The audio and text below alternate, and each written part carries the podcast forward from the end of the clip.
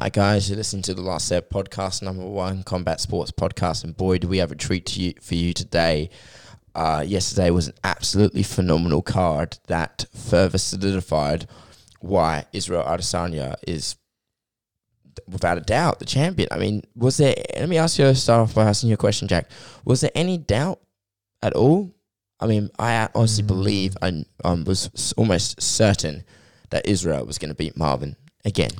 Yeah, I mean the I mean probably about 10 minutes ago actually was scrolling through Instagram and I saw that some MMA pages were just like nah Marvin Vettori by third round sub and I just couldn't see it happening, you know.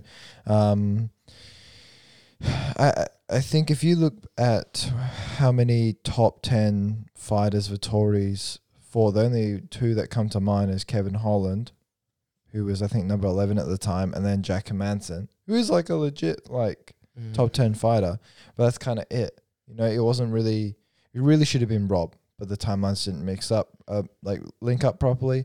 And Vettori got, you know, it also worked really well with Vettori's um, character, his personality, because even even showed in the second fight, he's very emotional. Mm-hmm. It's a very emotional fight. He gets quite angry, and I think that's probably something that'll have to change. He's only 27 as well. Yeah. Um, he'll only just have to mature, but he's very emotional. He gets very angry and wound up, and he's he's uh he's like a cold spring that never actually bounces. It's just tight and Ye- it's consumed with all this emotion. And I think, I think Vettori was kind of, it was a really good opportunity, like a gift. He was gifted a really good opportunity, and he just didn't make the most of it. When he went for those takedowns, he'd lock his hands, and then he just didn't have the energy Yeah. or the the technique to overcome Izzy's really excellent takedown Yeah. defense. Which has gotten so much better, which he's improved on a lot since just balancing on one hand. yeah since Jan. Yeah, that's mad. Well, here's the other thing. Um,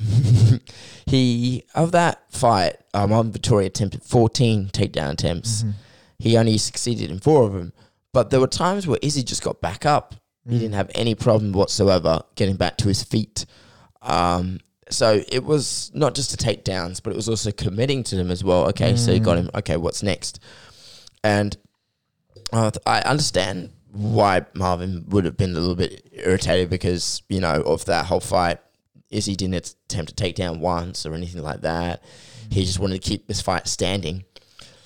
And then at the end, Marvin actually still believed that he won the fight, and he had a chat with uh, Izzy. Which again. He thought I thought I won that fight, and and then he was like, No, you didn't. and then he was like, oh yeah, okay. And then afterwards, you could I was look reading up it today. He's going on in different interviews saying. Oh, I didn't agree with the scoring. Like, how close did it? Wasn't close. It wasn't. was, a- it was dominated It was unanimous as well. Every 50 round. 45. Every round. yeah, 50 Has to be a 45 for 10-9 all ev- judges. has to be a 10-9 across every round across every judge in order to get a 50-45 a unanimous decision. Uh, it just further it was exactly what Adesanya kind of said. He said, "I want to I want to just dominate him Mhm. so that there will be no question, there'll be no one judge to fuck it up and make it a make it a majority or a Yeah. split decision, right?" hmm and that's exactly what happened. Uh, Adesanya just used really, really good uh, distance control, kept on chopping at that that lead front leg. Uh, Vettori was a bit, I was a bit confused because He was very It- stiff. yeah, it, uh, very similar to Paulo Costa to be honest. It was a similar game plan. I'll be honest. Mhm. Um, and he never really changed.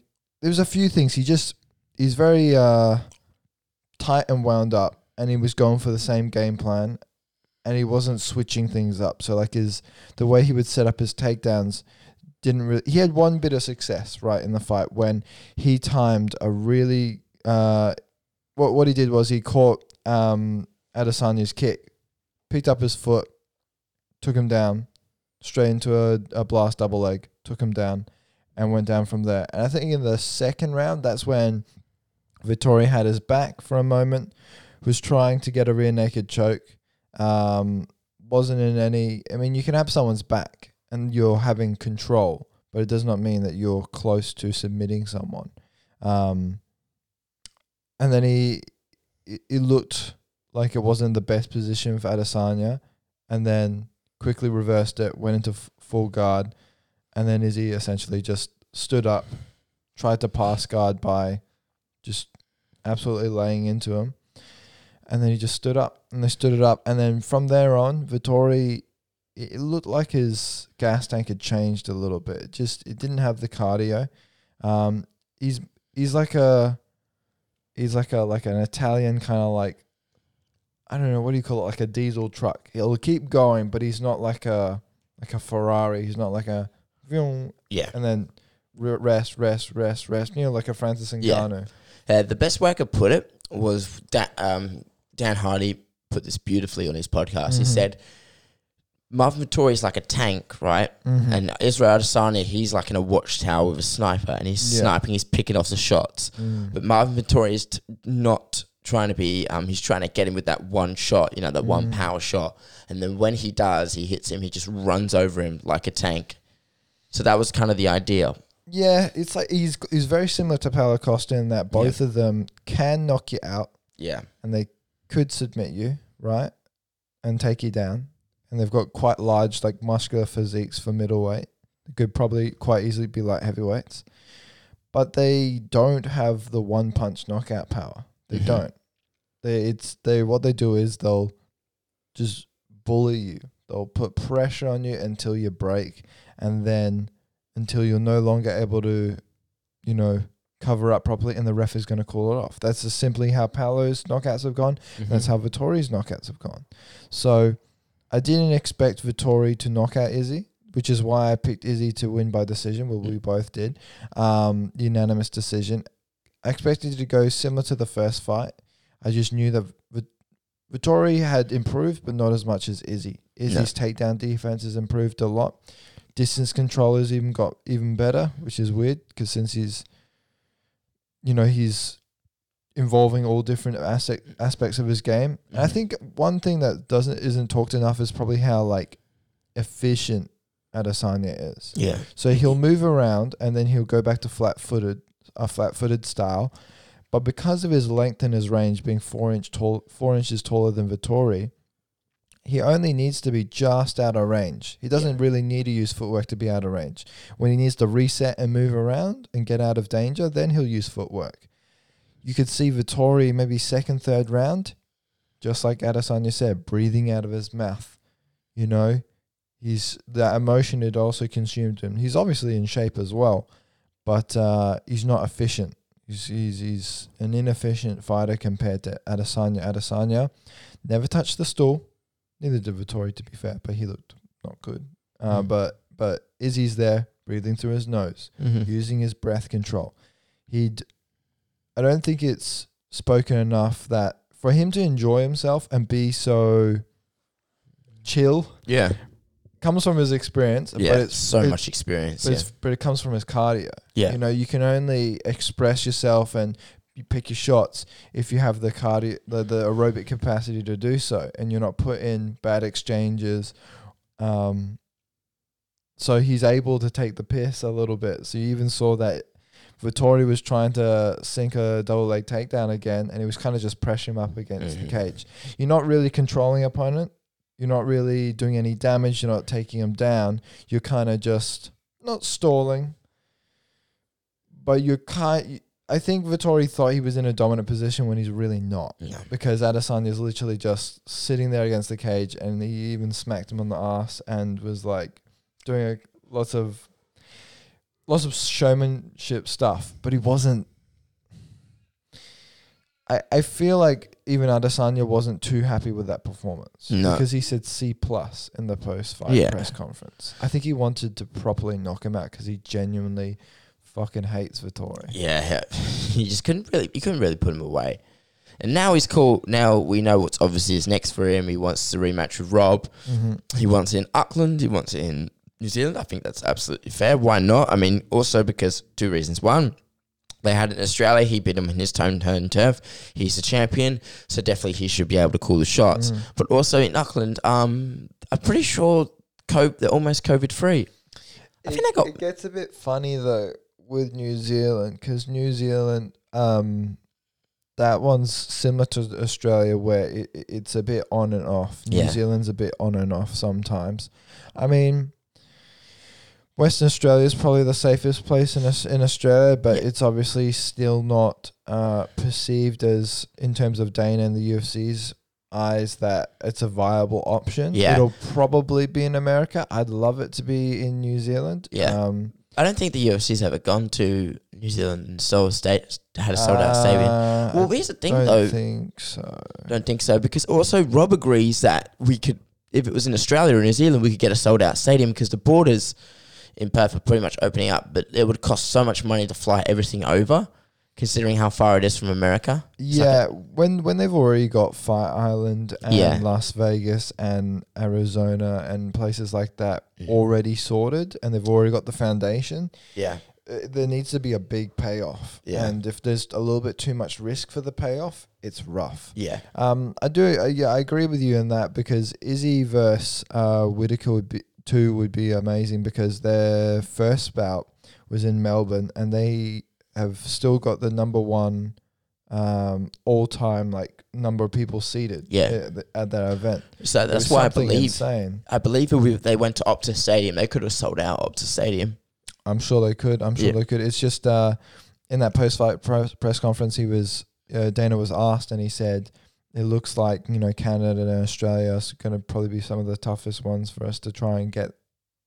So there, there might be a few logistics just because of the distance between um, America and here, yeah, or they, America they pulled it New off Zealand. before though, and I, uh, I'm sure they could. It's just COVID makes has made very people very uh, cautious with any like business decisions. But I know what you mean. It would be cool Yeah. to have it in Auckland, uh, especially just because they've already done it in Australia, and now that now that Izzy has uh, uh, got the title and he's defended it, it's so it's it's it's like a story, a perfect Yeah. storyline to come to come to New Zealand. Yeah.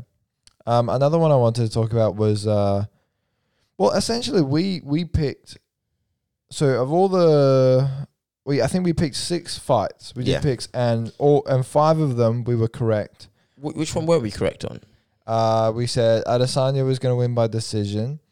We said that.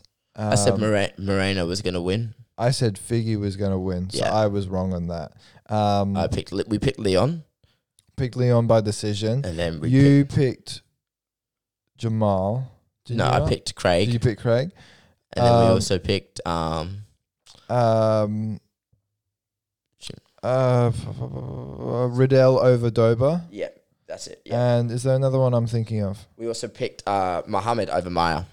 Yes. Yeah, Belal. Muhammad. Yeah, So we did pretty well this uh, this this card. yeah, But I would say the the big surprise for me was uh, Figgy getting tapped out by Moreno. Mm. I know Moreno is very well rounded. You know, Yeah. he's good everywhere. He's got good footwork. He's in and out. He's he's got this one two combo that's so quick. Yeah. And it's, he seems to get it. It doesn't matter like what distance he gets it. He could be really far out of range or he could be in really close. yeah. And somehow he sneaks in that that that right cross and it just manages to hit money.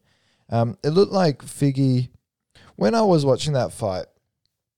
Um, in that first round, Figgy wasn't really doing much. No. Figueiredo wasn't doing much. Well, that's what they were saying. They were saying is Figgy not um doing is he is he having a bad day or is it an off day or is just Brandon just gotten really good? I thought Figueiredo was taking the round off because Figueiredo does because he's such an explosive, fast twitch Mhm. like athlete. I think it showed in the first fight he was gassing a little bit, and I think he was doing exactly what they told Paulo Costa to do: Mm-hmm. take the first round, just just let it go, let the first round go. Same way with Stipe Miocic, didn't look quite right against Francis Ngannou, Yeah. but he was just staying just busy enough just to be competitive Mm-hmm. but not imposing as well. Then he started to speed it up in the second round, which is what Paulo done. Didn't work out well for Paulo. Didn't work well for for Stipe. I don't know why they do it, but it looked like Figgy was doing the same thing. So when I was watching that fight, I was like, please, it's going to be another Paulo Costa when they take the first round, accumulate damage. Moreno's already got your timing, and then Moreno's still kind of fresh. Yeah. Um, it looked like Figgy was, you know, he was doing well in certain exchanges. However, Moreno was just, was just quicker, and he made He sure was he was, quicker. and he He made was- sure he was first He was every looking time. for it was it was it was moving around him a lot more, and he was looking for openings. He was looking for better angles. And he was doing Mm. a lot more feints, and then Figgy was just sort of trying to get a feel, but Bra- uh, Brandon was already looking for those weaknesses. Mm. And then he and then he noticed that something was up because he knocked him down with that jab. Mm. Uh, then he spun around back and fell down. I thought, oh, I thought this could be over right then and there, Mm. but he managed to hold him. But one thing that David uh, Figgy was doing to try and wear out Brandon was he had him in like a. Uh, he would try to put him almost like in a side control, Mm. and he would wrap one arm around his neck, neck, and one wrap one arm between his legs, and sort of try and squeeze to get him Mm. uncomfortable, or at least trying to wear him out. Um, then when Brandon was able to just, he just held on really, and then he just managed to just keep his cool, keep him in his guard, and then come the third round, that's when he uh, noticed that opening when he exposed his back, and then just held on. I mean, which was a bit of a surprise because uh, Fee's won quite a few of his um wins by submission. And I was still considering that Brandon normally he, he usually wins by he's won a couple few by submission, but usually by knockout. That to get him by rear naked, uh, that quickly, uh, sorry, that quickly in the third round was Mm. quite a surprise. What I found was probably the most impressive thing of Moreno was his transitions. As soon as he was in a dominant position, straight in one one hook in, second hook in. Mhm. He's just that transition. He didn't leave. The, I think it was it was his transition was perfect. It was just he didn't leave. There was one time in, early in the fight that he tried to transition and it just the the timing was just a little bit off. But in that third round, got him. It was beautiful. He he quickly took his back, jumped on him right away, got the two hooks in, and started to go go go for the neck. Now, it looked like at one point he was just going to go for over the chin and just crank back, um, and that wasn't working. And then he, you know, it looked like Figueiredo was a bit uncomfortable in that situation. Um, uh, and that body triangle was just in very very tight quite early in the in the in the third round and then he just sunk it in managed to get underneath the chin and he was done Mm. i think uh, it was really cool to see Figueiredo lift up moreno afterwards Yeah. because That was very. uh, Figueiredo often plays the bad guy and he does a really good job at it he just he, he seems like a nasty motherfucker Yeah. and he plays a really good villain but moreno you could never see that guy as a villain. He's such a nice guy, Yeah. and for him to be the first ever Mexican-born UFC champion, you couldn't have a better role model. f- Uh, role model for for Mexico. I'll be honest, and it was so cool because we got Nate Diaz there, and you got Moreno there, so there was a huge crowd, um, you know, supporting Mexico. And when Moreno got that belt wrapped around his waist, he was hmm he was crying. He was Yeah. and you you you couldn't not feel for the guy since back in 2018 He was calm. he was cut by the UFC and prior to that he was the last pick on the UFC, the the Ultimate Fighter Really? he was the last pick right then um and that was when the there was the flyweight Yeah. the when all the different flyweight champions from different organizations were offered to be on the the Ultimate Fighter and he was one of the last picks right and then 2018 has a little bit of a bad skid hmm gets cut, re-enters the UFC later on. 2021 becomes the first ever Mexican uh, flyweight champion. That, Yeah. there's, it, that's a storybook ending to me, to be honest. Um, I, I think the main thing to take away is Moreno's transitions.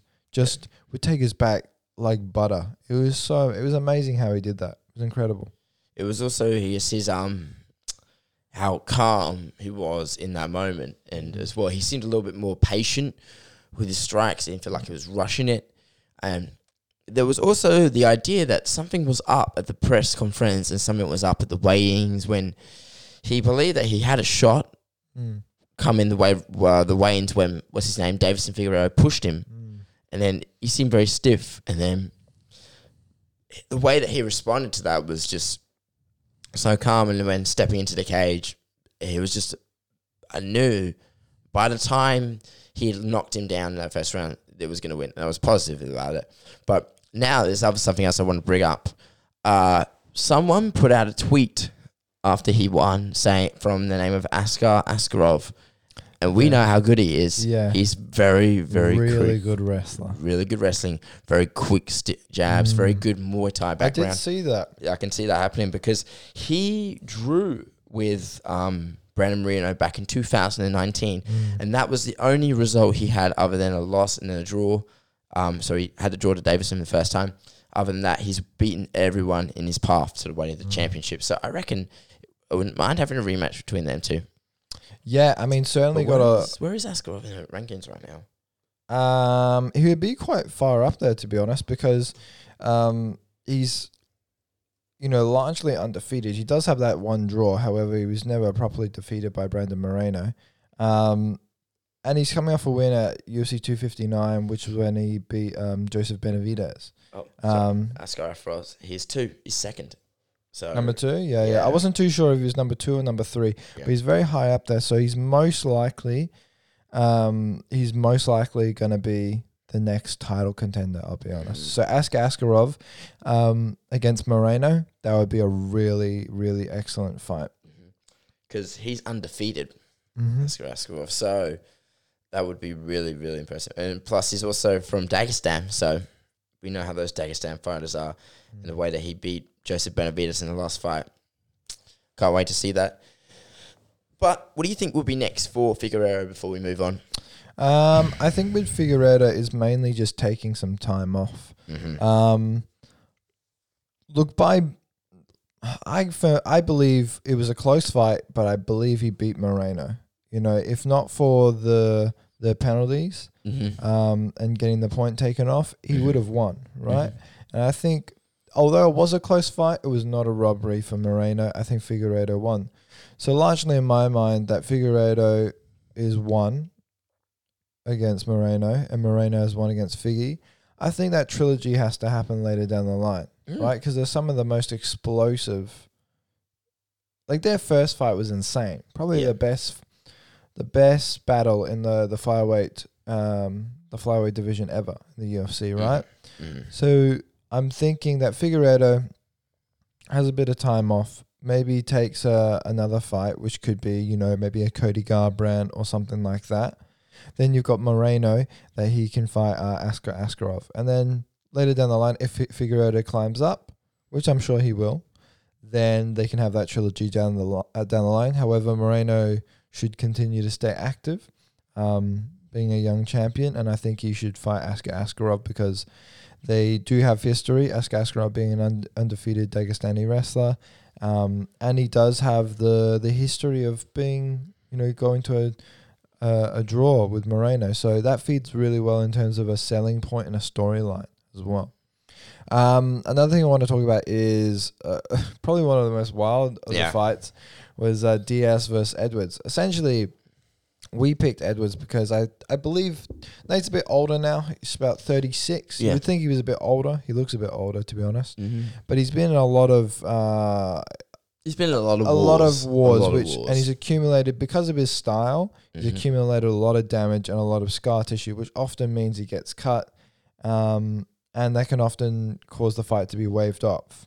We thought he would be okay, um, which meant it was probably going to go to decision with Leon Edwards. I just feel that Leon Edwards is much better fighter. He's a proper welterweight. Yeah. Um, often, often Nate doesn't have the best performances at welterweight. He often he often fights lightweights or blown up lightweights at welterweight. So it was it was to me, I felt that Leon Edwards it was the new generation of you know the UFC caliber in terms of you know how well rounded he was in terms Yeah. of wrestling. He can submit you, he can strike with you, he can. If he needs to avoid the takedown, he can. He, he can submit you and do. He has the Brazilian jiu-jitsu skills as well. Mhm. He's certainly physically gifted as, uh, uh, you know, as well as that. When they were fighting, I was. Usually, Nate looks huge in front of all the lightweights, Yeah. right? He didn't in front of Leon He though. didn't. Leon just looked. He looked huge. He, is looked, a big, he's a tall welterweight as well. he well. is. He is, and he was actually close to Nate Diaz's height. So, Yeah. he, and just obviously a bigger, thicker frame. So, when I was looking at them, I, I didn't think it was going well for Diaz that entirety of that fight. He was getting pieced up. The the main thing with um, Diaz was he was mixing in some really great sweeps and things like that as well. Mm. Not really to actually impose his will, but maybe to break Diaz a little bit and break his confidence. Yeah, he wasn't looking for those um, he wasn't looking for a knockout at all. He was just looking for those extra points. He was just looking for he was looking to outclass him. One Mhm. thing he did it was he was so much quicker than Diaz, Mm. especially with the leg kicks as well. When the first round when he kicked his destroying. He made Shit. that front leg trash. Yeah, he it literally flung that leg up in the air, and he wasn't falling for any of Diaz's tricks. You know, he was uh, Mm. trying to. Diaz was doing that thing. I've never seen it before, but he would pretend to be tired, just chill up the cage, and he'd like put his hands on his knees. it wasn't so much that. It was more he was trying to like. He was just doing a weird pose, like he was trying to like squat and then Catch put, turn his guard. back and put his ass out at him. um, almost like he, he's taunting him, right? Yeah. He's trying to, and often taunts only work when you're kind and breaking the opponent when you're winning. Mhm. You winning, and then you taunt them more, which makes them even more emotional, which makes them them easier to just pick apart, right? Yeah. Um, it makes them more like easy to see their telegraph shots and that. Diaz wasn't winning that Yeah. fight yet. He would then do a little bit of sportsmanship, Yeah. but also a little bit of baiting, and I wasn't working. Edwards Yeah. wasn't baiting on it. It was really funny. At one point, they um, they went to they went to he went to touch gloves, Yeah. And then, and he gave him then the and Diaz slapped his hand away, yeah. and then Edwards went double finger, which is usually Diaz's move, and then then went straight into it. Yeah. The the most the craziest part of the fight was and probably in that last not even the last round to be honest, let's be real. It was probably like the last minute of the yeah. round. Yeah. Uh Diaz Li- just caught him with that left. yeah, it was just he's got one of the quickest one twos. Yeah. That it, he's got a very weird way in which he boxes, but it works. Yeah. Right? He's got a very awkward style, awkward uh, to be honest, awkward body type as Yeah. well. But it would just hit notice the thing about flush. his shoulders that they just like sort his traps and the collarbones just sort of like pop out a little bit there. Yeah, I noticed that Deiveson has a little bit like that as well as well as um, Tony Ferguson. Yeah. a bit like that. Um, but it just hit flush and it rocked Edwards for a second. And I did watch it back a few times, but he was rocked for maybe 10 or 20 seconds. Survived, Yeah. got back into it, and started to continue. Diaz afterwards, uh, in classic Diaz style, said, um, I wish I took his ass out, Mm. but I still believe I'm the better fighter. Well, yes, Mm, you yes. lost. You lost. You lost. You're lucky it was five rounds. That was which it three wasn't rounds. supposed to be. Yeah. If it was three rounds, you would have um it would have been clear cut Leon because in the third round, Di- Leon just fucking getting with those nasty elbows. They just cut open, ma- riv- got open that massive cut. One just at the top, Yeah. just in his hair. One- yeah, One at the top of the head, one was there as well. Yeah. And then on the ground. And then everyone would thought, like, yep, yep, definitely. Obviously, C. Leon's the better winner. And then Diaz got him in those last 20 seconds, but he still couldn't put him away. Leon was doing everything he could to avoid it. Mm. You know, he was running, he was trying to keep distance. But one thing I thought was hilarious was when um, Diaz like pointed at him straight away afterwards. He's like, ah, got you. It was like a schoolyard uh, sort of trick. He does that a lot. Yeah, yeah. I think the main thing for all the Diaz fans is saying like Diaz won. Well, he didn't. It's per round, and Edwards outclassed him per round. If and then they say, oh well, I wish Diaz if Diaz went in went on him, then Edward then he would been would have been the winner. Well, Diaz did. He did rock him. Mm. Then he went over to to walk towards him, which with his fucked up leg, and he tried to pour it on him, and he couldn't finish Edwards. That's Mm. on Diaz, Yeah. right? So let's be real. Diaz lost fair and square. He's an excellent fighter. Um, he's always entertaining to watch. Win, lose or draw, he's always at, really entertaining to watch. Um, and I think I think what the broadcast said, like win, lose or draw, also his stock will always continue to rise. He's always got a really passionate fan base, and no matter what happens, they'll always stand behind him because he always shows up and gives entertaining fights. Yeah. But for those first four rounds, Diaz had no answer for Edwards. He was getting schooled out there. Yeah. He just couldn't. He just it was it was slowing down. That's that's the sad thing, really. He was definitely a lot slower Mm. against Leon, but still, you got to give him credit for rocking him because the whole time that Leon was there, he was the younger fighter, he was the quicker fighter, but not once did he rock Leon. Sorry, not once did he rock uh, Nate. No. And I think that says something. Yeah, there were some really heavy exchanges Yeah. as well. Um, there was a few overhand rights that connected flush, and you could hear it, and you're like, oh, and Diaz just kept walking forwards like a zombie, right? Similar like to a Tony Ferguson. Um, the the one thing I was really impressed by again is just Edwards' well-roundedness. He had um, he managed to get that sweep twice in him on him, um, just basically just to show I'm I'm better than you. He was just doing it just to outclass him, like you said. Yeah. And um, my my the the thing I really enjoy watching about Edwards is his elbows. Mm. He's so good at just slipping them in on the break. On the break, he'll just Mm. boom catches in. There was one elbow that he was being really creative with, and it missed. And I was like, that would have been amazing. They were they were about to break, right? And Ed was going to throw a punch, and as he was going up, I'll move away from. He the threw that spinning back bit. elbow. Yeah. No, no, no. He went to do an elbow, twelve to six Oh, okay. and it missed. Did it try to do a twelve uh, instead of a a twelve to six? It was a six to twelve elbow, Mm-hmm. right? And I was like, damn, that was so close. And it was so cool how mid exchange he changed from a normal elbow to a six to twelve, and he missed. And I was like, oh, that would have been amazing if he. I I think um I think Edwards definitely does guarantee himself a, a title fight Yeah. After Colby. but Colby is the number one. Yeah. I think uh, if Edwards did something amazing, then maybe he could have. If he knocked out Edwards, that maybe he could slide in. Um, so if if Edwards knocked out Diaz, he he, he would have produced maybe a, a a. I don't know. It's it's difficult. Um, with that, but I just I, everyone wants to see Colby versus Yeah. Usman except Usman. So Well, well, maybe the Leon Edwards fight would have entertained. Well, well, um, because it Usman as sells. well. But then again, Leon was beat um Kamaru Usman quite some time ago. Yeah, so that's why again it sells. But the thing, best thing is, well, there's no shot, there's no shortage of competition in the welterweight division. No. So that's what I'm impressed. That's what is a good thing to see. We don't yet have a date for Colby versus uh We don't. We don't yet. I know that. Um, I know that Ali Abdelaziz, um, Kamaru's manager, put out a tweet this morning and said, uh, "Well, this morning Australia time, Mm-hmm. he said um, Leon Edwards versus Kamaru Usman. Forget about the other one." Which is very weird because really Dana White is the one that calls the shots, and Yeah. Dana has said Colby's the next one online. mm-hmm.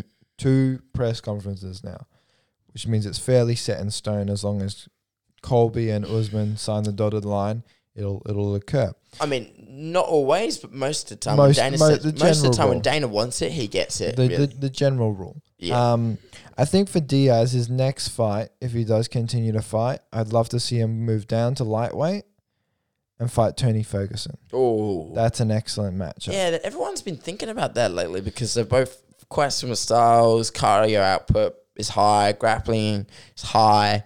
I Yeah. don't know why they've never made that fight. It's so good. It's well, well, one because Diaz wasn't always really that active, and at one point Ferguson was interim champion, Mm. so they never really wanted needed to cross paths. Really, uh, True. so but now it's a good time to have it. It context is everything. I but I do believe agree with you a lot Mm. that it could have been a time because everyone thought that after Poirier and McGregor happened, that McGregor should have fought Diaz for the trilogy.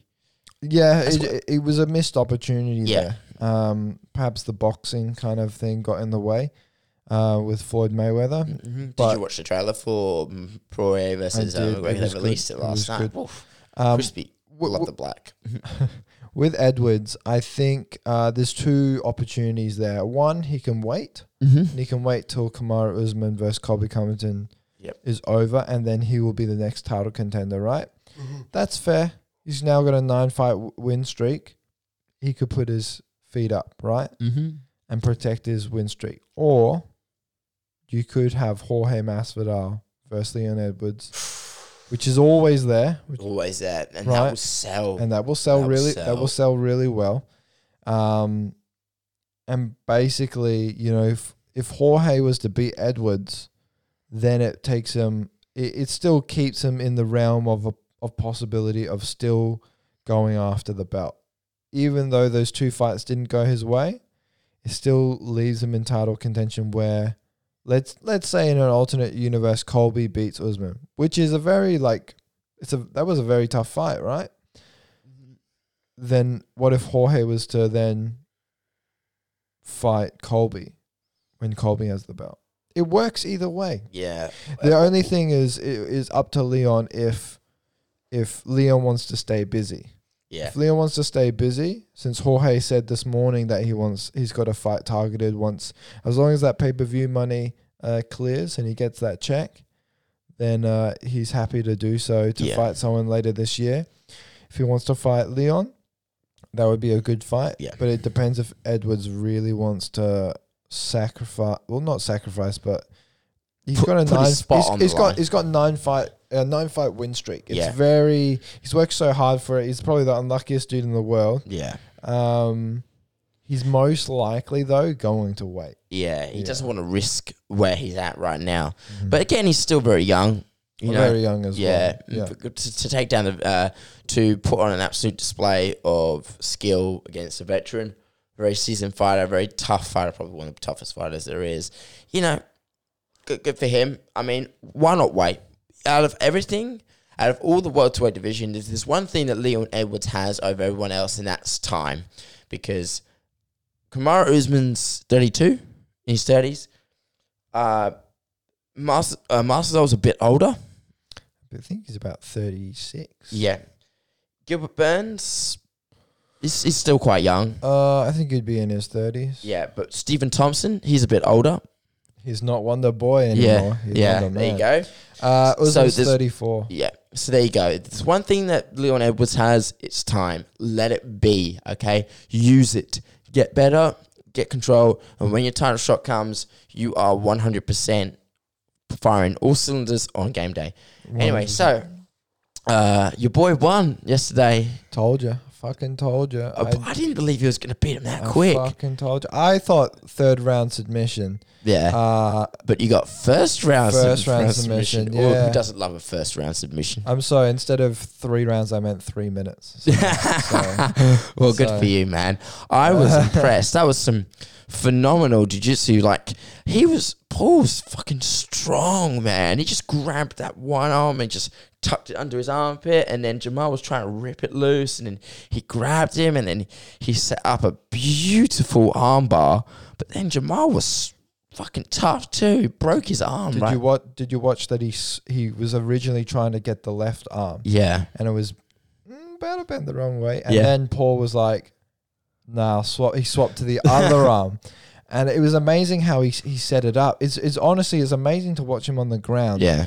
Um, yeah, he's he's Scottish fighters like there's not that many in the UFC. There's The, not that the many. two ones that really come to mind is uh, Joanne Calderwood, who was also on the card Yeah. uh, yesterday, um, and Paul Craig. Right, they're the two main Scottish fighters that have been in the UFC. Mhm. And I don't think Paul Craig gets enough credit. He's had uh, he's had a bit of uh, some bad luck in terms of he's, he has been finished before by some heavy hitters in the light heavyweight division. Mhm. However, he's on a four fight win streak now. You got to give him a little bit more respect. He's beat. I I believe that draw against Shogun was not a draw. He he won right. Mhm. So beating Shogun twice, even if it's an aged Shogun, Mhm. that's a big feather in your cap. You've got and for him to submit to submit Shogun, you've got to put some respect on. Not actually, no. I'll go past that. Actually, he's been asked, "Oh, uh, you know, you've do you get any like Brazilian fans because of Shogun uh, beating Shogun? Do you get like a lot of messages saying like a lot of negative comments towards you because you beat their hero?" yeah. the Brazilian fans. He says, actually, I get more Russian fans because two of their big pros- prospects from Russia, Yeah. who are known for being excellent grapplers, Yeah. right? He's beaten. It. He's fucked with them. So He's fucked with them in for a- for a Scottish fighter, Yeah. you know, coming from the UK, which is where jiu-jitsu is not huge. It's not. Grappling's It's definitely not. Judo is huge, but judo, jiu-jitsu is judo's huge, but it's mainly been stand-up Yeah. boxing, taekwondo, correct. karate, um, things like that, Yeah. right? Kick- kickboxing has been in in and mainly boxing, kickboxing, and judo has been in the UK, right? Yeah. Not so much jiu-jitsu. No. But it's amazing to see such an elite grappler come from Scotland. Yeah. Um, I, I, I just knew I thought Hill was just a little bit too green. Eight and zero, he's good. Yeah. He beat OSP, granted an age OSP, but OSP is still very good. Yeah. Right. Um, he just it was amazing how he transitioned to the other arm, Yeah. and then I, I I I found out that he didn't actually break um Jamal's arm. he hyperextended he it hyperextended and Yeah. dislocated it. Yeah. Right. Um, because I watched the um, what's it called? the breakdown. Of Yeah, it, the the, doctor- medical breakdown. That yeah. Brian guy. I keep keep forgetting his last name, but he Mm. said that wouldn't have been a break. Um, No, most likely a hyperextension. Yeah. and then it would have fucked with um, because there was swelling in the medial. Uh, come on, Joe, use your terms. You medial epicondyle, where the joint is on the Mm. inside of the arm, Mm, and the nerves run. It was swelling here. Mm. but it wasn't enough to call it. wasn't exactly a break. It was No. definitely a dislocation or hyperextension. I mean, probably did some ligament damage. Yeah. However, Yeah, Um, but it looked horrible because that arm went limp. It looked like he was trying to tap with the broken arm, and that Yeah. wasn't working. It went limp, yeah, like a dead fish. yeah, And then he's literally just going hammer strikes, boom, boom, while he's in a really tight triangle Yeah. choke. I'm glad you brought that up because I was annoyed with the ref that he just let him do that. That Yeah. me, not it wasn't just a like two or three. It was at least ten hammer strikes. I I don't know the name of the ref, yeah, but you might find this funny. That ref is a black belt in Brazilian Jiu Jitsu. okay, what? Yeah, apparently he's a local ref, and he's got some. He's got the reputation of doing a few questionable calls. Oh well, there you go. There's like one. a Mario Yamasaki or a Because- Steve Mazzagatti. Paul was looking at him like, mate, his fucking arm's He, broken. he literally went, I think it's fucking broke. yeah, And then he and he was like, and he just he's nah, is that, nah, nah. and it's just and He's essentially got two arms, mate. yeah, essentially essentially Craig afterwards was asked about it and he literally went, Well, it's you shouldn't really be talking too much shit about the ref.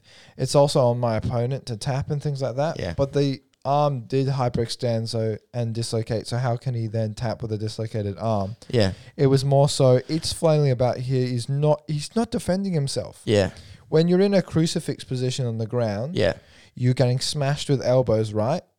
They've got to call it off Yeah. because you're just accumulating damage and you can't do it. You can't Yeah. defend yourself intelligently. It's your job as a ref to protect the fighters from themselves as well. exactly. So And I, Jamal would have yeah. kept going. Yeah, yeah.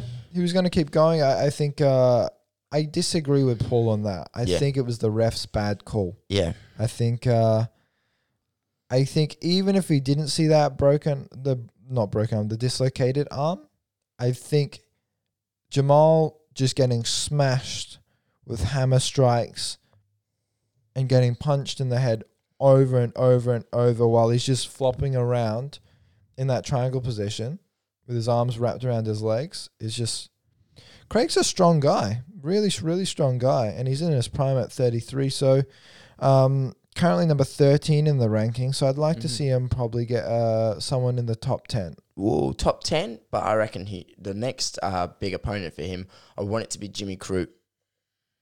He's already fought Jimmy Crute. Has he? Sorry. Yeah, he, Oh. he lost to Jimmy Crute. Oh. So and Jimmy Crute's most likely going to have a different fight uh, ahead of him instead. I think uh, Craig could take someone in the top 10 or maybe just above him because he just fought Hill, who's number 15 in the rankings. Mhm. I think that in the light heavyweight division, it's a bit funny right now in terms of who's all matched up. Um, with with the rankings, I, I don't really know. Are you looking at the rankings right now? What what do you what do you think yourself? I. Mm, if you were going to give him top ten, it's a bit. Of, it's a bit of a jump. But the thing is, um, I, I go back on what I said last week. Paul Craig's 32, 33, 33.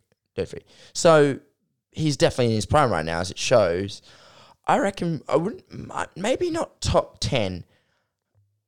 Maybe like a number 11, like yeah, Ryan Spann. like a Ryan Spann. Ryan Spann. but isn't Spann booked to fight someone else? I believe so. That's why it's a bit of a weird time. Um, yeah. Maybe like a Nikita Krylov because it wasn't was that long too. that he's fought go. That's number nine in the rankings. Yeah. That that's not a bad idea. Yeah. Yeah, maybe like a Nikita Krylov. With- In terms of Hill, uh, it's probably a bit too soon to tell him to not tell him, but say who he should fight next because that that arm will need a little bit of work and rehab. You Mhm. know, um, the interesting th- thing to me is that in the post-fight press conference, um, Paul said, "I was actually thinking of going for a heel hook, and uh, I'm g- glad I didn't because with him, you know, trying to avoid not tapping, I probably would have br- snapped his leg in half." So, Mhm. I think Paul Craig needs a little bit more respect in his name. Damn good. Uh, he- he's sometimes he's got the a few nicknames. The Bear Jew, which is his official one, Bear Jiu Jitsu. Yeah. Um, Really?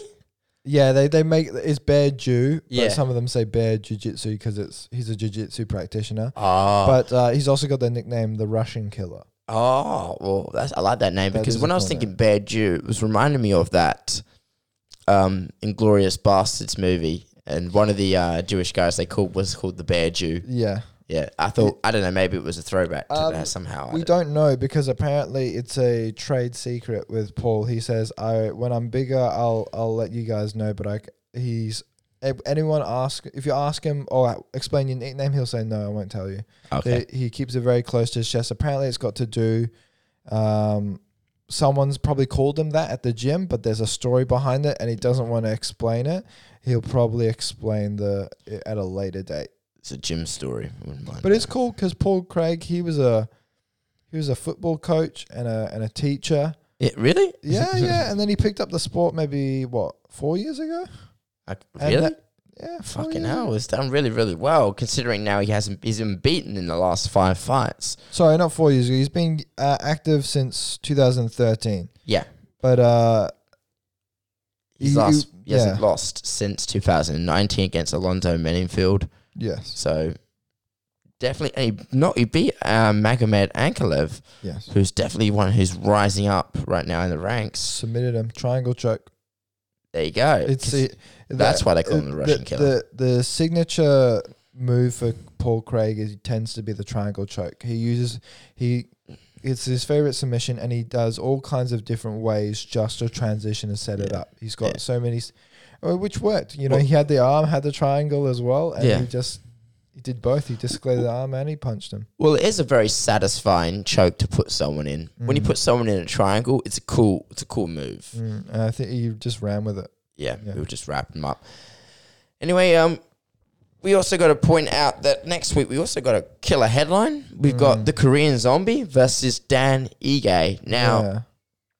here's where I think this is going to be interesting because the Korean Zombie will be tested because he's up against Dan Ige, who's fucking smashing it lately. he's done very very. He's well. done so well since his loss.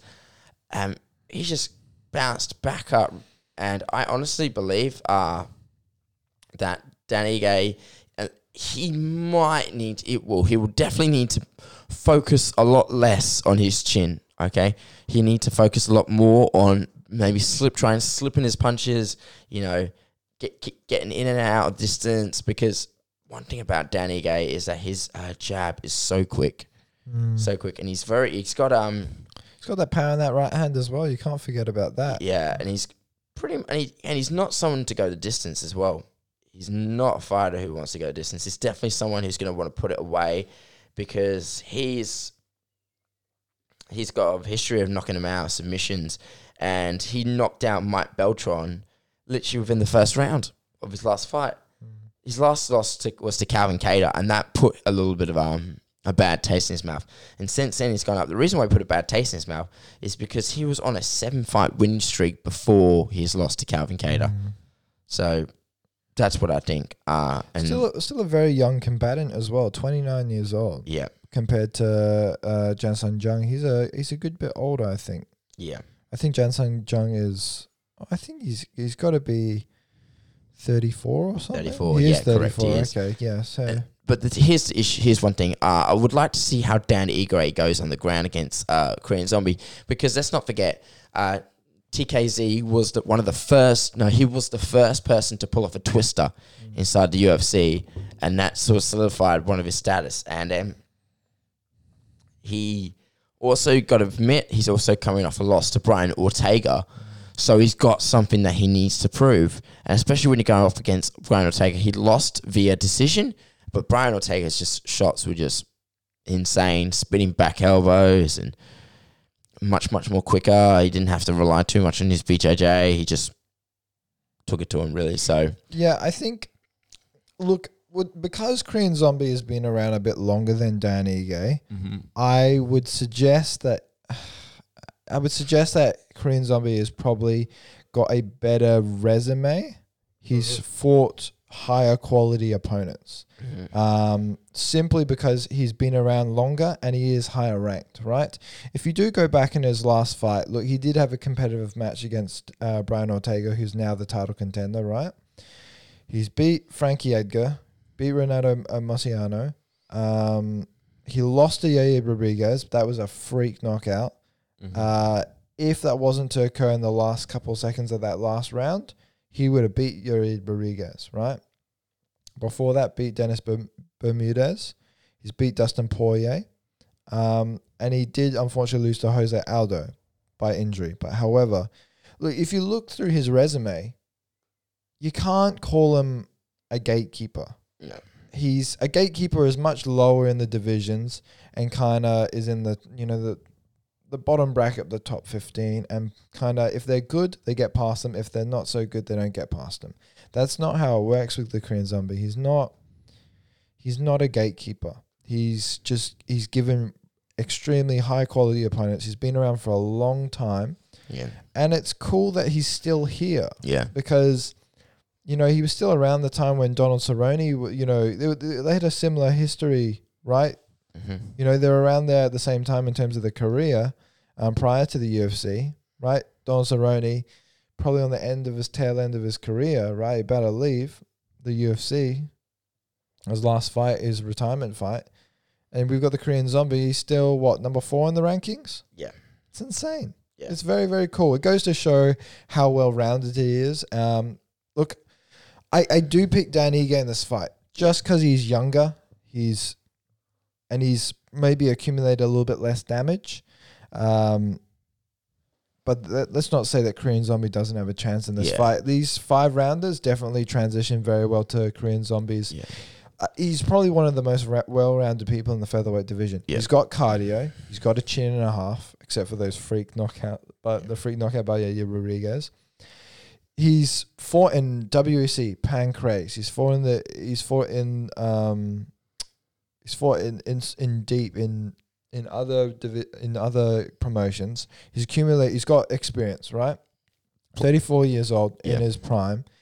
He's got black belt in Brazilian Jiu Jitsu. He's got a black belt in like Taekwondo. He's- Taekwondo. He's, he's got He's won taekwondo. He's won ta- taekwondo, multiple taekwondo tournaments so as well. I'll just bring up here. Yep. Black belt, third degree black belt in Hapkido, second dan black belt in Taekwondo, black belt in Judo, brown belt, sorry, brown belt in Brazilian Jiu Jitsu. Okay, there you go. Well rounded, dude. That's To good. have have that amount of qualifications under your belt, under your belt, um, thirty at thirty four years old. I just want to point out something real quick. Then brought that up.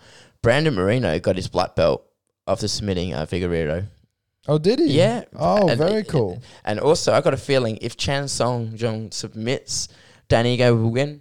I reckon he'll probably get his Mm. black belt too, or It- come close. Yeah, it's tough. It's tough for me.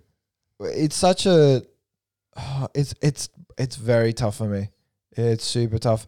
I think Chan Sung Jung is going to make this an absolute war for Dan Ige. Dan, it will mainly be a test of maybe Dan Ige's power because as of late, Dan Ige's just I don't know what's been going on. He's got a little bit more pop in his shots, but he's doing very very well.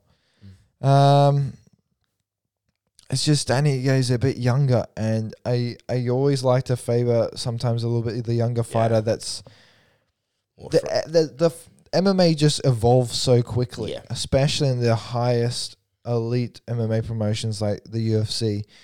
Um, it, it gets it's it's a duff. It's very very difficult for me to be honest. yeah. I'm changing my one. I'm changing my pick. You gonna who are you I'm gonna go gonna with? go Korean Zombie again. How, by submission or decision? I reckon decision. I reckon I'm gonna go Dan Ige by submission. So sorry, I'm decision. Decision. Decision as Decision. well. Yeah. I just don't see this fight being a knockout. I see it being a submission win Mm, mm. or a decision win. That's what I can say. Yeah, I'm Yeah. changing my opinion. It's it's Korean Zombie. I reckon I'm going for. It's so hard not to go for my South Yeah. Korean fighters. Anyway, I wanted to finish this up just by showing something real quick. We got a little bit of time. Um, I don't really want to give this too much credit at all, but recently over the weekend, or was actually yesterday, we had the YouTuber versus TikTok boxing. Oh yeah, yeah. That was on the weekend. Yeah, my brother was showing me, and he was like, "You should watch this." I'm like, "Nah, Ah, good." I watched it last night and I thought it was absolutely hilarious. And I wanted to show you this clip to get your um, just to get your opinion. Mm. Now, do you know who um, Aaron Carter is? no. Okay, so Aaron Carter was the brother of. He was on the. Di- I think he was on the Disney Channel. Oh, another one. Yeah, and he went on um, the No Jumper podcast, and yeah, I believe I believe I got the right guy. Yeah, and he was the brother of one of the Backstreet Boys. Oh yeah. Yeah, so his older brother was the Backstreet Boy, and he is I don't know how tall he is, but he fought Lamar Odom, Mm-hmm. who is this giant basketball player in a boxing match, right? Mm. And guess who was yeah, Aaron Carter's the right guy. Guess who was the referee? Chuck Liddell. Really? Yeah. And I just want to show you this video right now of what he said in an interview, and then you get to see footage of the fight. So, Okay, okay. for just for context, the people who are listening to this, I am showing Jack a video Wait, wait, of an wait, interview what- and the actual Wait, fight wait, itself. wait, wait. Message me the link so I can watch it on my, my I- laptop. I'll message it to you right now on, on YouTube. Uh, so I'll just give you a little bit more context. Aaron Carter went on the No Jumper podcast and he stated that he is a second degree black belt in Jiu Jitsu Mm. and a sixth degree black belt in Muay Thai. okay. All right. And uh, he fought Lamar Odom, who's massive. He's like seven foot or something like that. typically don't give out belts in Muay Thai. It's Yeah. usually singlets. Uh, they don't typically. It depends on your gym, to be honest. But you know, he might be right. Six degrees Yeah. seems awfully high. Yeah. Uh, Yeah. That's, that's So he fought them. I think they were fighting in like 14 ounce gloves. yeah, yeah. in headgear. Yeah. And what I thought was hilarious was Lamar was sagging his pants too, fighting him. Oh, really? Yeah. I sent it to you on YouTube. Okay. Uh, sorry, I sent it to you on Instagram. And it's just these the poor quality of these shots, man. His guard was awful. Like Wait, he did was. you send it to the last set? uh, I sent it to. Oh, I sent it to the Send last to set the right last now. All right. Oh man, it you was. didn't watch all that. I actually there was one boxer I wasn't boxer. Yeah. One YouTuber, FaZe Jarvis. I Really? actually watched him fight. He apparently has been taking it quite seriously fighting at the Mayweather gym. Okay. Actually, his technique was a bit poor. Like he had quite sweeping. Like you know how often a beginner when they're doing straight punches, Yeah. often and they're hitting a target, then they'll it'll quite easily turn into a hook. Mm-hmm. His head movement was actually genuinely okay. Yeah. I actually was impressed. Yeah. Well, good Um, for him for taking it very seriously because I, I didn't believe a lot of these um But it YouTubers was and mainly TikTokers did. money and clout. Yeah, money and clout. And you know, I play boxing, man. Bryce um McBroom or whatever his name. No, sorry, Austin McBroom. I've never watched the video. I didn't even know who it was, but he beat Bryce Hall, and Bryce Hall's on SARMs. Uh, I looked into that. Apparently, he was on full blown steroids. Actually, it wasn't Really? for SARMs. Yeah. Oh, there you yeah.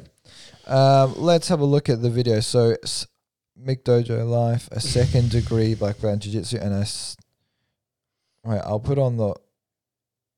Oh wait, let's have a look. Oh, he's got funny hair.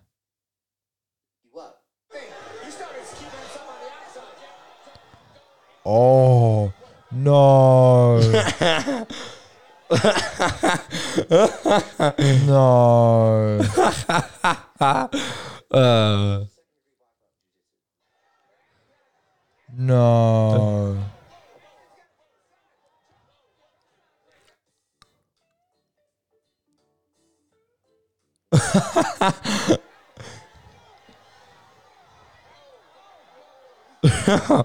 mate, your face just says it all right now. I mean, you don't get to see the start of the fight, but um, if you are listening to this, I wish you could s- go watch the YouTube version right now and re- respond to this. oh. Oh, that's hilarious.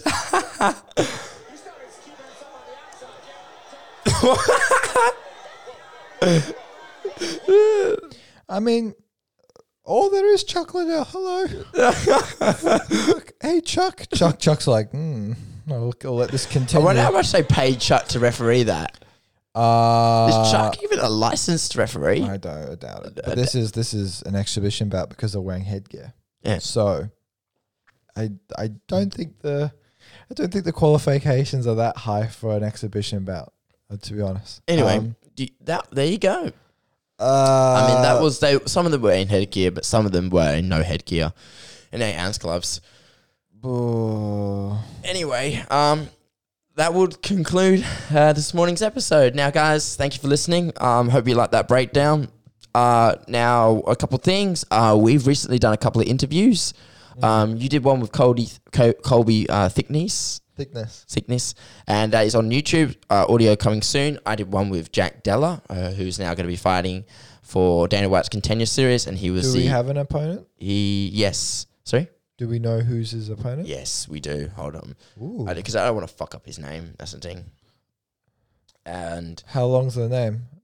no, no, I mean, I just can't remember it off the top of my head. Uh, I'll have a look. Jack Della. Loosa. His name's Loosa. Um, I don't know too much about him, but what I do know is that he's got Jack's um, getting ready for. He's got plenty of time to fair, and he shared with us all the information with us on a pod on an episode recently. The audio is up. Uh, the YouTube version will be coming out very soon. Uh, and also, guys, if don't forget to like, subscribe, follow us on Instagram. We're pumping the content, pumping videos every week for you guys. Trying to get interviews as much as we can with you guys. If you know anyone who would like to be interviewed or would like to come on the podcast at all, hit us up and then we'll get in contact with you. We're pretty uh, good on top of that. Also, guys, don't forget to buy us a coffee. We appreciate all support we can. And yeah, Jack, anything else? I think that's all. Um, thanks very much, guys, for all the support. Um, really appreciate it. Thank you very much, guys. Bye bye. Bye bye.